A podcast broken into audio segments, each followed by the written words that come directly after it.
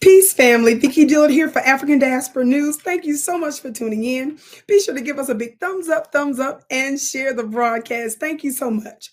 Family, we know that the revolution and uprising, not only here in the United States of America for freedom, justice, and equality, is taking place here in manifold ways, but also throughout the continent of Africa, most especially and most recently in Niger, Niger, Mali, Burkina Faso, uh, and so forth, right? Well, among other things, we know that the United States has been reluctant to officially name it a coup in Niger. Now, of course, I have some objections to even using the word coup because that has a negative connotation to it, because we know that the people of the land are actually rising up in the form of a revolution to remove the blood suckers out of their country. The modern uh, colonialist, hello France, and other Western entities out of their land so that they're able to enjoy the prosperity of their own land. Yes? So that's my objection to it. But the United States specifically doesn't want to label it a coup because if the United States labels it a coup legally, they have to stop doing certain business there in Niger. Well, we know there's a couple of different reasons uh, that they don't want to label it that. Some may or may not know that the United States has spent an extraordinary amount of money to build and to maintain to the tunes of millions of dollars, I believe actually hundreds of millions of dollars over time to both build and to maintain this drone base there. But aside from that, what I want to talk to you about now is are you aware that the United States and Chevron, and this is one of the sources I'm bringing, um, one of the sources I'm citing for this, this story is from Redacted. They're stating that the United States and Chevron, the oil company, the gas company, has stepped up production of this pipeline that apparently starts in Nigeria, goes up through Niger, and flows into Europe. Y'all stay with me. It is said, according to this source, that Chevron in the United States has spent at least $13 billion. And it is also said that after the explosion and the sabotage of what's known as the Nord Stream, the Russian Nord Stream pipelines, which there are a couple of them, this pipeline was what was used to flow these energy resources into Europe. But because the United States imposed all these sanctions and they got their European uh, allies to join in, Europe is now struggling because they're not getting that cheap oil from Russia like they used to. So they're u- looking for alternative sources, right?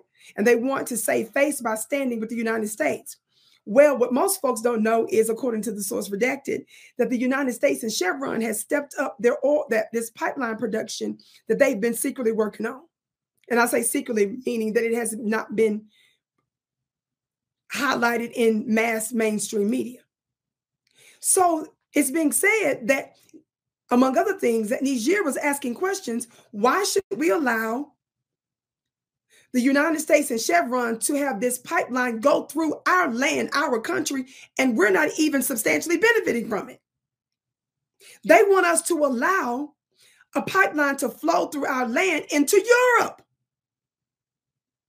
And they stepped up production right around the time of the Nord Stream explosion. And again, for those of you that are unfamiliar around uh, uh unfamiliar, unfamiliar around uh, September 26th, of last year, a series of clandestine bombings and subsequent underwater gas leaks occurred on the Nord Stream 1 and Nord Stream 2 natural pipelines. These belong to Russia. And we know how the United States and other Western countries have been waging war on Russia through the proxy of NATO and the United, uh, uh, through the, their proxy of NATO and Ukraine. Yes. Well, according to this highly revered journalist and writer, who is responsible for all kinds of leaks and breakthrough pieces, Sy Hersh. Sy Hersh's sources inside of the government, he says, says that it is the United States that sabotaged this Russian Nord Stream pipeline. So folks are saying, did the United States, according again to Sy Hersh's sources, really conduct this act of sabotage against Russia and at the same time stepped up their gas oil production with this pipeline that they have with Chevron that flows through Nigeria into Niger and to Europe. Just a little food for thought, family.